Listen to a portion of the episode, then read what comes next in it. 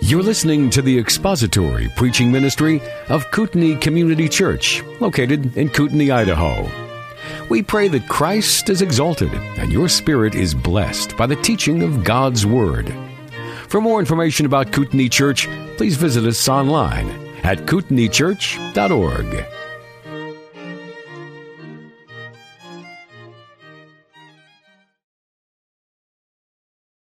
Acts chapter 17. We're going to read the first nine verses of Acts 17. Now when they had traveled through Amphipolis and Apollonia, they came to Thessalonica, where there was a synagogue of the Jews. And according to Paul's custom, he went to them, and for three Sabbaths reasoned with them from the Scriptures, explaining and giving evidence that the Christ had to suffer and rise again from the dead, and saying, This Jesus, whom I am proclaiming to you, is the Christ. And some of them were persuaded and joined Paul and Silas, along with a large number of the God-fearing Greeks and a number of the leading women. But the Jews, becoming jealous and taking along some wicked men from the marketplace, formed a mob and set the city in an uproar, and attacking the house of Jason, they were seeking to bring them out to the people.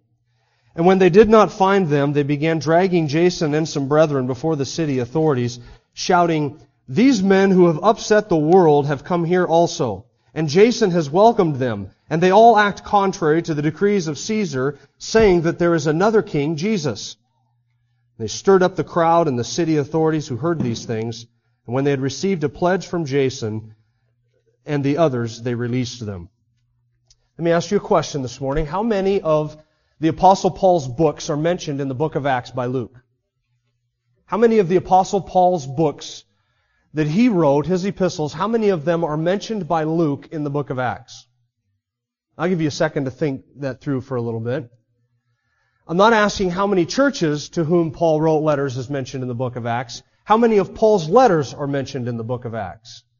Now, he wrote 13 that are in our New Testament. Some people might quibble and say, well, we think he wrote Hebrews too. I'm not convinced that Paul wrote Hebrews, so I'll leave Hebrews out of the equation. That leaves 13 letters that Paul would have written. Three of them were written after the book of Acts was complete. That's 1 Timothy, 2 Timothy, and Titus. So that leaves 10 letters. How many of those 10 letters does Luke mention in the book of Acts? You know the answer?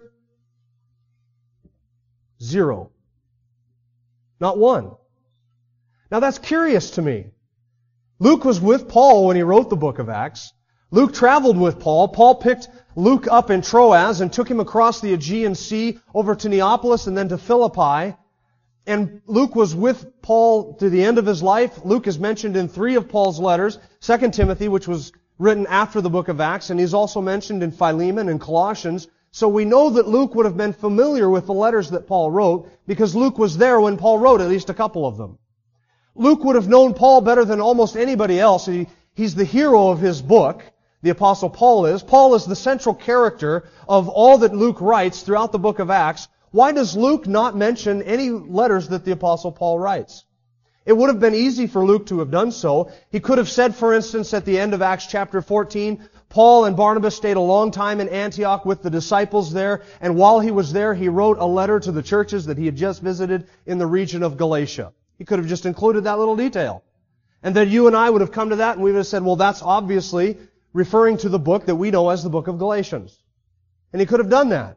But although Luke does not give us, does not mention anything that Paul wrote, although he doesn't care to tell us that Paul wrote or what Paul wrote or even when Paul wrote his letters, Luke does fill in for us all of the background information for most, if not all, of the letters that the apostle Paul wrote.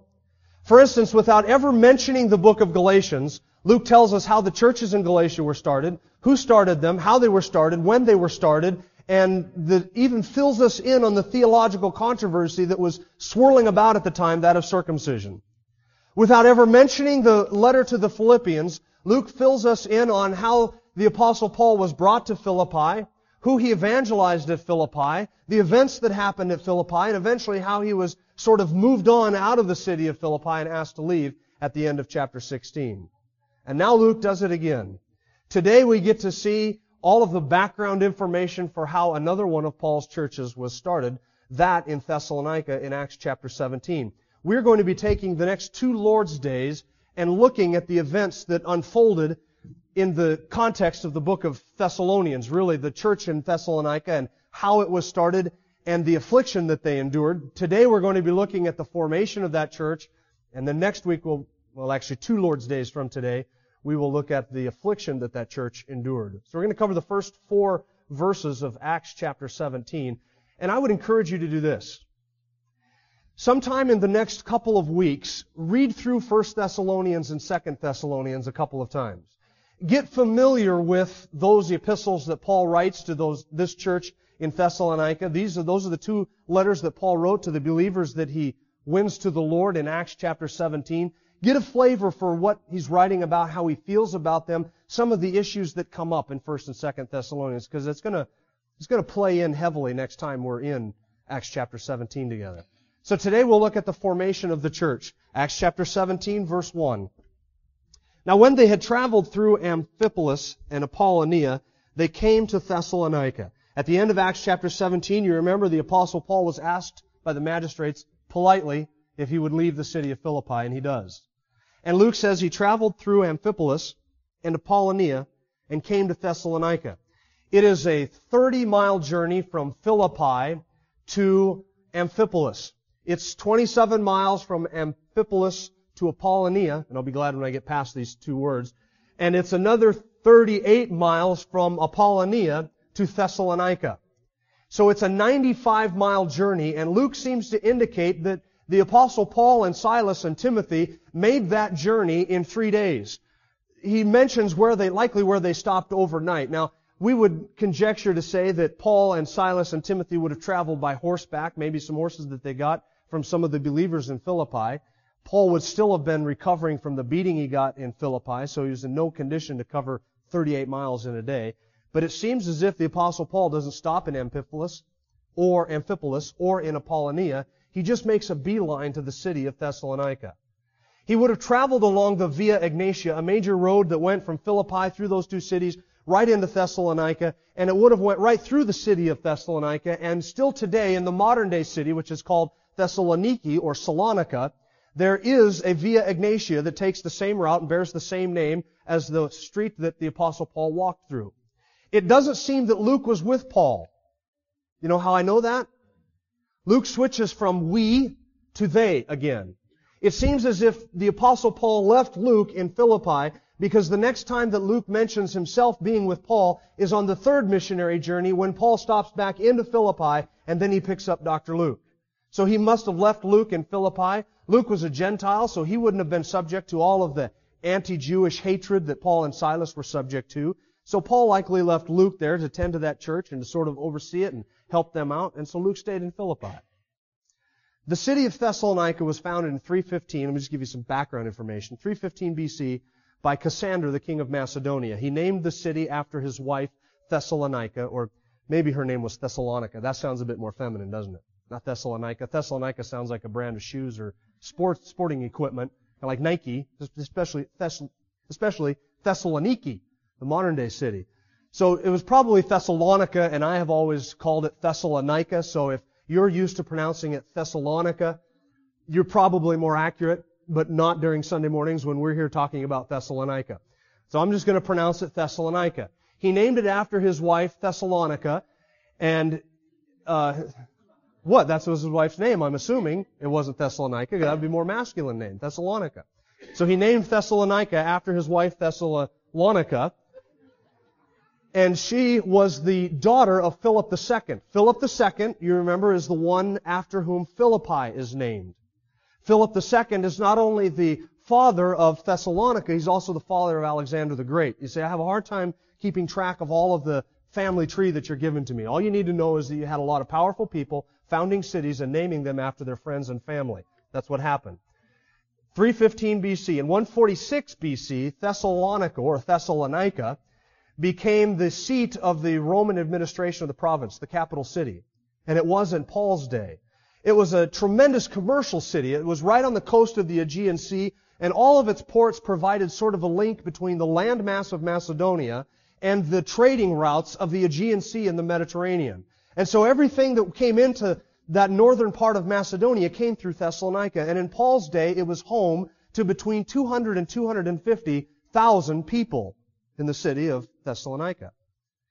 And so the apostle Paul aims for Thessalonica, and in Thessalonica he finds a synagogue. Now this brings us to the first of three things that characterize Paul's ministry in Thessalonica, and that is his good strategy. His good strategy. Read verses 1 and 2. He passed through Amphipolis and Apollonia, and he came to Thessalonica, where there was a synagogue of the Jews. And according to Paul's custom, he went into them, and for three Sabbaths reasoned with them from the Scriptures.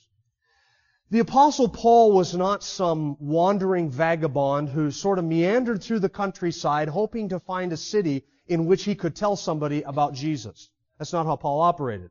The apostle Paul did not throw darts at the map of the Mediterranean Sea and decide to go next to whatever city the dart landed closest to. The apostle Paul did not sit around and wait for some idea to pop into his mind and then rush off by divine revelation to the next city. The apostle Paul put a tremendous amount of prayer and a tremendous amount of thought into his itinerary. And as you look at the cities that Paul visited, they are laid out strategically. And you can see the wisdom in the cities that he chose to visit. The apostle Paul thought, thought through it, and he applied sound wisdom and common sense to his decisions, and he mapped out his itinerary. And he moves from Philippi to the capital city of Thessalonica. And as you look at the travels of the apostle Paul, you'll notice that he stopped in commercial cities, capital cities, and cities that were central to the administration of the Roman Empire. He focuses his time and attention. It's not that he didn't stop in some of the backwater cities like Lystra or Berea, which we'll get to in a couple of weeks, but the apostle Paul spent his time and his effort in capital cities, commercial cities, and cities which were central to the administration of the Roman Empire. Why did Paul do that? Well, if you found a church in a city which is a center for trade, you're going to have a lot of people coming into the city and a lot of people going out of the city. And chances are very good that a lot of those people coming into the city are going to meet a Christian in their business transactions, or they're going to hear the gospel and then become a believer and then take their gospel with them when they leave the city on their trade route.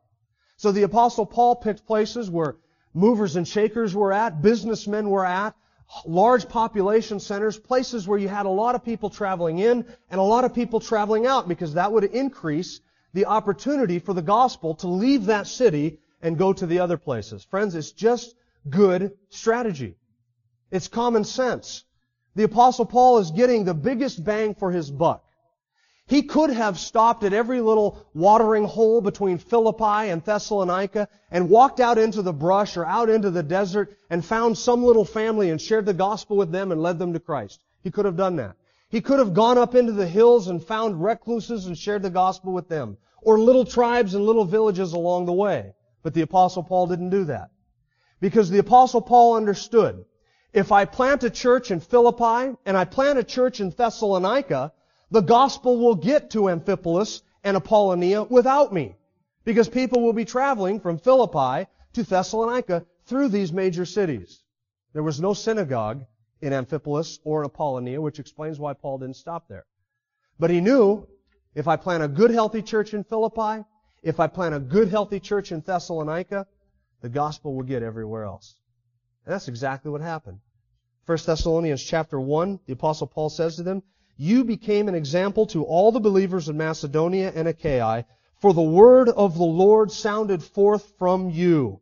Not only in Macedonia and Achaia, but also in every place, your faith toward God has gone out.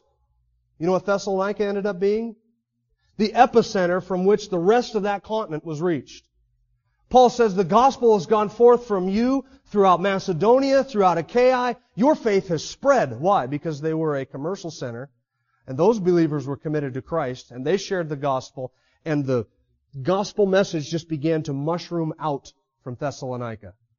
It ended up taking over Apollonia and Amphipolis and Philippi and Thessalonica and all Macedonia and Achaia. The gospel spread. That's his strategy. But look at the second element of his strategy. He went into the synagogues. Luke says, as was his custom. Over and over and over again in the book of Acts, we see this. The apostle Paul coming to a city, and what is the first thing he does? Goes into the synagogues. Because it is in the synagogue that he can take the gospel to the Jew first, and then to the Greek. And that was the apostle Paul's missionary strategy. I take Christ to the Jew first and then to the Greek. He never explains why he does it that way. He just does it that way. You can see the common sense wisdom in that approach. In the synagogue, you're going to find a copy of the Old Testament scriptures. You're going to find people who are familiar with the Old Testament scriptures. You're going to find people who are sensitive to the teaching of the Old Testament scriptures.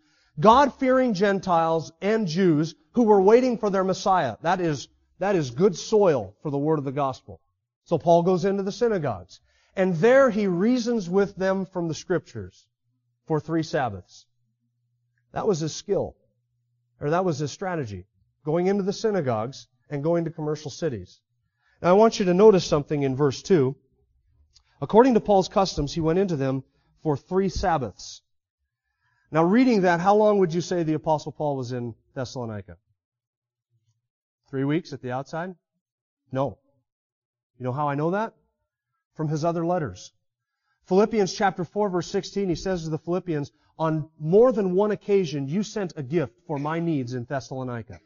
They sent two love offerings to help the apostle Paul while he was in Thessalonica. 1 Thessalonians chapter 2, Paul says, we set up shop. We worked with our own hands, providing for our needs night and day so that we might not be a burden to any of you. And in 1 Thessalonians chapter 1, the apostle Paul speaks of how they had turned from idols to serve the living and true God. That doesn't describe God-fearing Greeks and Jews, idol worshippers. By the time the apostle Paul left Thessalonica, the church no longer consisted primarily of Jews and God-fearing Gentiles. The church consisted primarily of pagans who had turned from their idolatry to Christ. Philippi had sent a gift on two occasions, and Paul said, we provided for our own needs while we were there. His ministry in the synagogue lasted three weeks, but I would speculate, I would propose that his ministry in Thessalonica likely lasted a few months. Long enough that the Philippians were able to send a couple of love offerings to him to help out with his needs while he was there. He wouldn't have needed that if it were only a couple of weeks. So he stays in Philippi, uh, stays in Thessalonica for a few months. That is his strategy. To the commercial centers and into the synagogues. Now I want you to look at his skill. Look at verse 3. He, the end of verse 2. He was reasoning with them from the scriptures, explaining and giving evidence that Christ had to suffer and rise again from the dead, and saying, This Jesus, whom I am proclaiming to you, is the Christ. He was reasoning with them. He was explaining. He was giving evidence. He was saying. He was proclaiming. That's a lot of talking, isn't it? That's what the apostle Paul was doing. Look at the skill involved in that. He was reasoning with them from the scriptures. Dialegomai is the word, and it's the word from which we get our English word dialogue. It's back and forth. He stood in the synagogue and there was a question and answer. There was interaction and discussion with the people and he was explaining and he was marshaling all of his arguments, all of his Old Testament texts. It's not the word for a formal sermon, although the apostle Paul did that as well because it says that he was giving evidence and explaining the scriptures to them. But in the synagogue for three consecutive Sabbaths, the apostle Paul did Q&A discussion and explaining the scriptures and illustrating it and proclaiming to them and seeking to convince those people that Jesus was the Christ. Doing it, that must have been something phenomenal to watch. That must have been phenomenal to watch that. It is difficult to do a question and answer. Every once in a while on a Friday night in our Awana ministry, we have an Ask the Pastor night.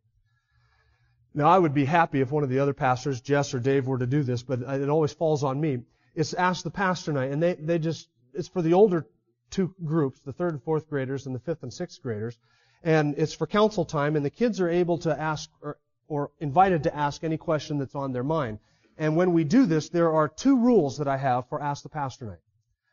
Number one, you can't ask a question just for the simple reason of gaining a laugh from your friends. It has to be a serious question. Because they would be likely, they would likely want to ask some question to get all of their friends to laugh and think that's cute and you would be, not be surprised to find out what kind of stupid things third and fourth graders think are cool. That's almost as bad as our LITs, but they, they think that these things are cool. So that's the first that's the first requirement. You have to ask something. It has to be a serious question. If it's a serious question, then there's no such thing as a stupid question. But here's the second rule that we have for Ask the Pastor Night. You have to understand that the purpose of this is not to stump Pastor Jim, because that's relatively easy to do. Ask me how many Greek words are in uh, John 1.1. I don't know that. There's a lot of stuff that I don't know. There's all kinds of things that I don't know. I tell them that. I'm just, you may ask a question that I don't know. And when you're doing question and answer like that, you've got to be able to change tracks quickly. From one topic or subject and then over to some totally unrelated idea and be able to gather your thoughts and articulate an answer to them. It's tough, especially when you're like me, you don't think quick on your feet. I don't think quick sitting down, for that matter. So it's difficult. You can have one question will be, why did Jesus have to die? Man, what an opportunity to present the gospel. So I do. And the next question is, why are some words in red? Are they more important than the others? Are there animals in heaven? And then the next question is, why are the edges of my Bible gold? They have no clue. These are the kids that we minister to. They have no clue. And it's tough. Listen, folks, some of the people that Paul was doing this with in the synagogues, they were intent on stumping him. That's what they wanted to do. These Jews who opposed him wanted to discredit his ministry, discredit his message, and make him look like a fool in front of all these people who were actually listening to him. Some of them opposed him. Verse 5, they, they really put that opposition into action. Look at his skill. He was reasoning, he was explaining, and look at the tool that he uses from the scriptures, not arguing from human wisdom, not arguing from psychology or philosophy or the latest trend or the newsletter, uh, uh, the newspaper headlines. He wasn't arguing from culture or tradition or customs or any of that. What did the apostle Paul use?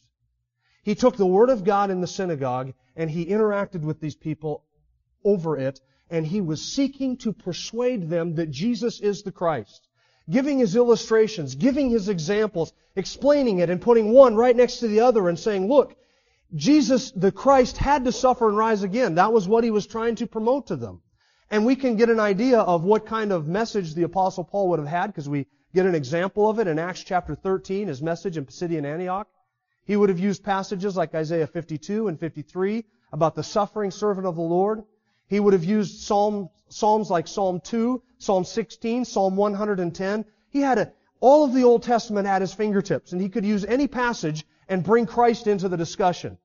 All of the prophets, all of the law, all fulfilled and summed up in the person of Christ. And the apostle Paul, with the Old Testament as his tool, went into the synagogue and with the Jews he reasoned and explained and persuaded and proclaimed and sought to win them over to the notion that Jesus was the Christ. And he was telling them the Christ had to suffer. Why did the Christ have to suffer? Because God had promised to David, I'll sit one of your descendants on your throne and he'll rule forever. This is how Paul argues in Acts chapter 13. And because God promised to David that he would have a son who would rule on his throne forever, that son had to no longer be susceptible to corruption or to decay. And the only way to accomplish that was for that son to die and to be risen again, never subject to decay, and seated on the throne of David. And the apostle Paul would have declared not only the Davidic promise, but he would have said something like what Peter said, look, it was predestined and predetermined by the plan of God that his son should suffer. Acts chapter 2 verse 23, Acts chapter 4 verse 28. It had to happen. Why? Because God predestined it from eternity past to our glory. And so it must come to pass. This is what he would have been arguing. Now, friends, let me share with you something that's encouragement. I want you to notice the skill of the Apostle Paul.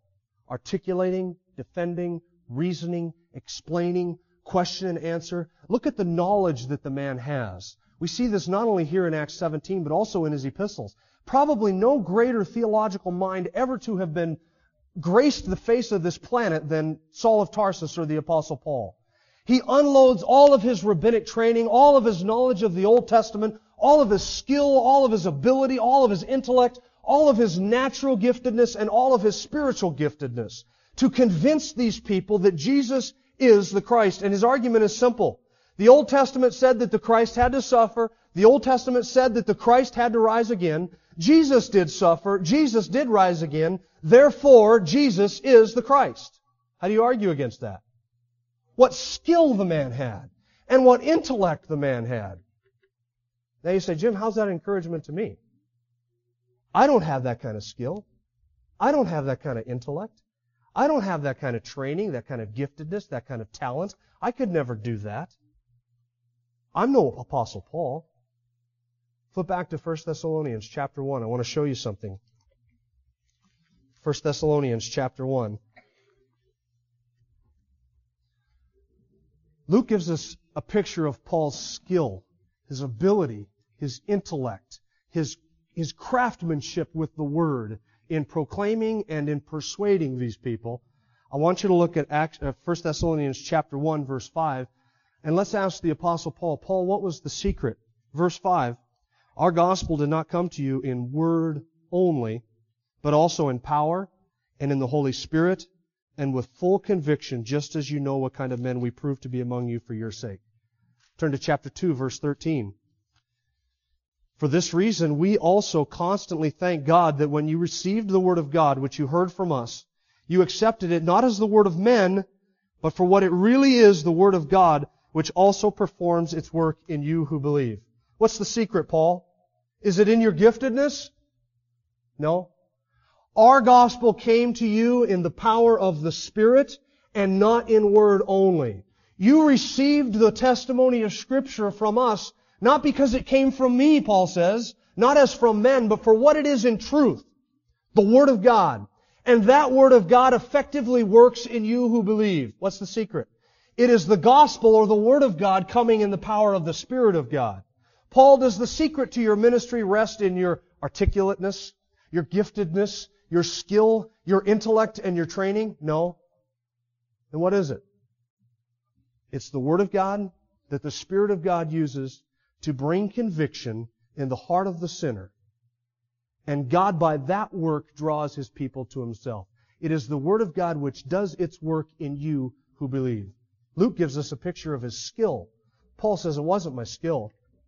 It was the Spirit. And folks, the bottom line is this. All of the skill, all of the training, all of the giftedness, all of the ability, and all of the intellect in the world is useless unless the Spirit of God takes the Word of God and uses it to bring conviction and pierces the heart of the unbeliever. And does that mean that then there's no place for giftedness, there's no place for training, there's no place for skill. Not at all. Study to show yourself approved, a workman that needs not be ashamed. Learn how to rightly handle the word of truth, Paul said to Timothy. Stir up the spiritual gift that is within you through the laying on of hands. Pay close attention to yourself and to your teaching. Be prepared always to give an answer to anyone who asks you a reason for the hope that is in you. And be like the apostle Paul and engage people in the discussion and debate and dialogue and prove and explain and seek to convince them to see the truth. All the while understanding, if anything happens, it is the work of the sovereign God who alone is responsible for the salvation of the sinner. So we use both. Look at his skill. Third, I want you to notice the success that the Lord granted him. Verse 4. And some of them were persuaded and joined Paul and Silas, along with a large number of God fearing Greeks and a number of the leading women. Some of them were persuaded. Now, Paul did it. Or did he? Did Paul do it? Well, Jim, I thought you just said the Spirit of God did it. Well, the Spirit of God does do it, but Paul did it. They were persuaded. He convinced. He, he reasoned. He explained, he proclaimed, and some of them were persuaded. Paul says the secret really rested in the Spirit of God who took the gospel and brought it with power and conviction to their hearts. That's why you believe, because the Word of God did its work in you who believe. 1 Thessalonians 2.13. But Paul persuaded them. And we might keep in mind what Luke says elsewhere in the book of Acts. They were persuaded. Why? Because the Lord opened their heart to respond to the things spoken by Paul. Why? In order that all those who were appointed to eternal life might believe. Acts 16 verse 10, or 4, 16 verse 10, and Acts 13 verse 48. They were persuaded. Interesting word that Luke uses. He uses it seven more times to describe Paul and his ministry in the book of Acts. And I want you to listen to some of these references, and I'll read you a couple of a couple of passages from the book of Acts. Acts 18 verse 4 says that Paul was reasoning in the synagogue every Sabbath and seeking to persuade Jews and Greeks. In Acts 18:13, the charge was brought against Paul. This man persuades men to worship God contrary to the law. Acts 19 verse 8, he entered the synagogue and he continued speaking out boldly for three months, reasoning and persuading them of the kingdom of God. In Acts 19:26, the Ephesian businessmen bring a charge against Paul, and this is their charge. You see and hear that not only in Ephesus, but in almost all of Asia, this Paul has persuaded and turned away many considerable number of people, saying that gods made with hands are no gods at all. In Acts 26 verse 28, Agrippa said, Paul, you almost persuade me to become a Christian. Acts 28 verses 23 and 24, the book of Acts ends like this. It says, when they had set a day for Paul, they came to him in his lodging in large numbers, and he was explaining to them by solemnly testifying about Jesus, both from the law of Moses and from the prophets, from morning until evening. Some were being persuaded by the things spoken, but others would not believe. And listen to how Paul describes his own ministry, 2 Corinthians 5 verse 11. Therefore, knowing the fear of the Lord, we persuade men. Now wonderful? Friends, do you persuade anybody? Is that what you seek to do? Persuade people to the truth? Why else do you minister? Why else do you treat, teach? Why else would you ever share Christ if not for the sole purpose of persuading them to the truth or to Jesus? I'll be honest with you. When I prepare a message all week long, and when I stand up here to preach, I have one objective in mind, and that is to persuade you. I want to persuade you to the truth. I want to persuade you to believe that the Scripture speaks to you today. I want to persuade you to obey it. I want to persuade you to love it. And for those among us on every Sunday morning who have never trusted Christ for salvation, I seek to persuade them to place their faith in Christ. I seek to persuade your doctrine so that it's in line with Scripture. I seek to persuade you toward Jesus. Therefore, knowing the fear of the Lord, the Apostle Paul says, we persuade men. So much of what we do lacks persuasiveness, doesn't it? Well, I'd like to tell you about Jesus. He's the best thing that ever happened to me. Really? Are you trying to persuade anybody? Is there fire in your bones or not? And if you love the truth, and if you're convinced of the truth, then you will seek to persuade people. And if you're not seeking to persuade anybody, there's only one reason why that can be. You don't really believe it yourself. You don't really love it yourself. And so why try and persuade anybody else? Well, I thought we're not supposed to try and do the persuading. I thought that was the role of the Holy Spirit. It is. But He uses you. Therefore, knowing the fear of the Lord, Paul said, we persuade others. Sunday school teachers, let me ask you, why do you teach if not to persuade your students toward the Word? Why do you work in Awana if not to persuade those kids to trust Christ for salvation? Why would you teach? Why would you preach? Why would you do anything in ministry if not, if you're not seeking to persuade men and women. Everywhere Paul went, everything he did, he said, this is my goal. We persuade men.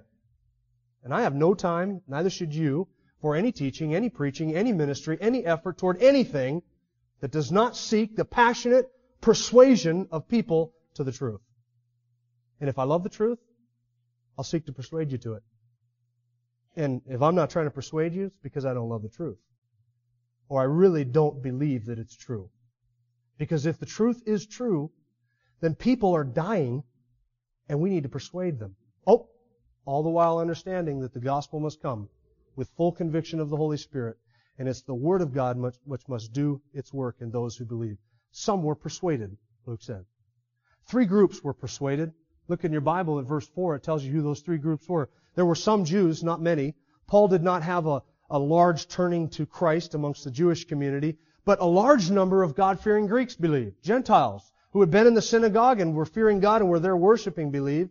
And there's a third group that I find interesting that Luke singles out. Because he could have just told us there were Jews who believed and there were God-fearing Greeks who believed, but he tells us about a, a special group who believed, leading women, prominent women. These would have been the wives of some of the city leaders, wives of business leaders, sort of the upper crust of the city. They would have been women of wealth and women of means, women in influential positions. They believed and began to follow Paul. Why does Luke single them out? I think there's a reason I'll show you in just a second. Why were they at the synagogue to begin with? What's the fashionable thing to do? If you're a Gentile woman and, and your husband's the mayor, you go to the synagogue. It's the fashionable cultural thing to do. Some of them showed up to be fashionable and they left believers. Because Paul persuaded them to place their faith in Christ, and they did. And so they were joined to the early church, and they ended up leaving the synagogue in Thessalonica and becoming members and believers in the church.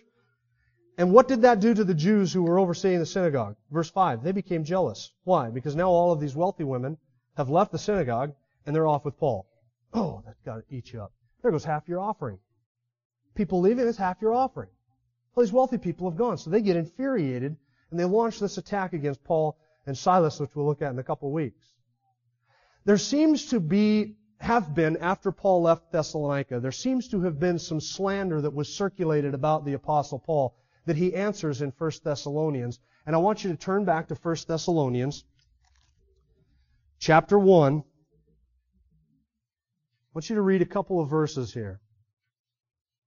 I think this has to do with the leading or the wealthy women who believed in Thessalonica.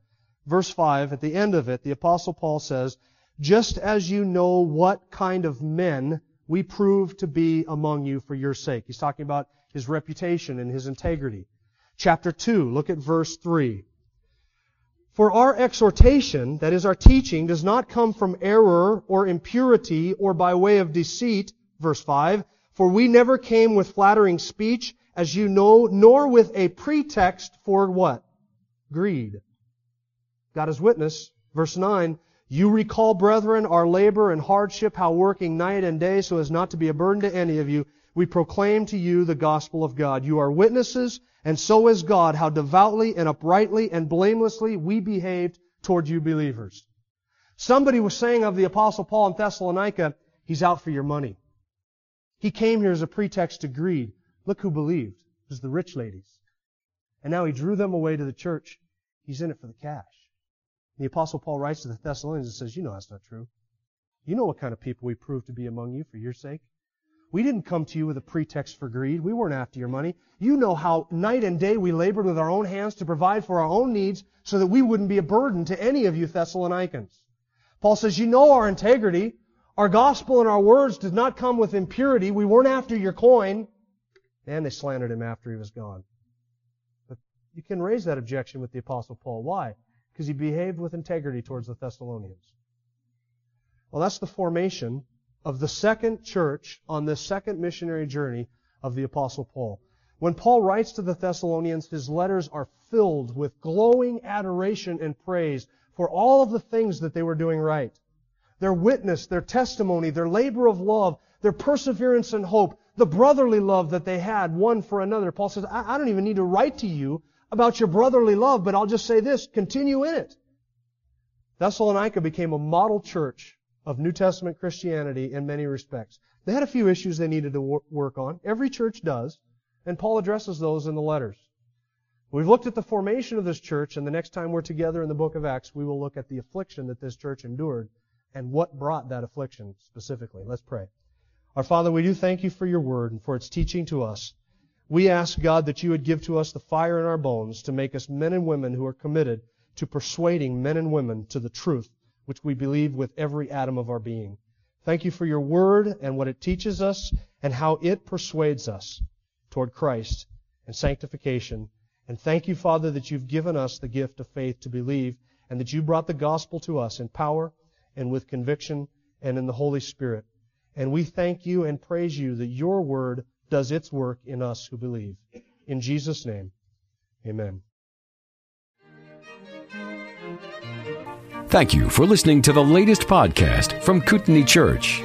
If you'd like to learn more about Kootenai Church or to donate to our church ministry, you can do so online by visiting kootenaichurch.org. We hope you enjoyed this podcast and pray you'll join us again next time. Once again, Thank you for listening.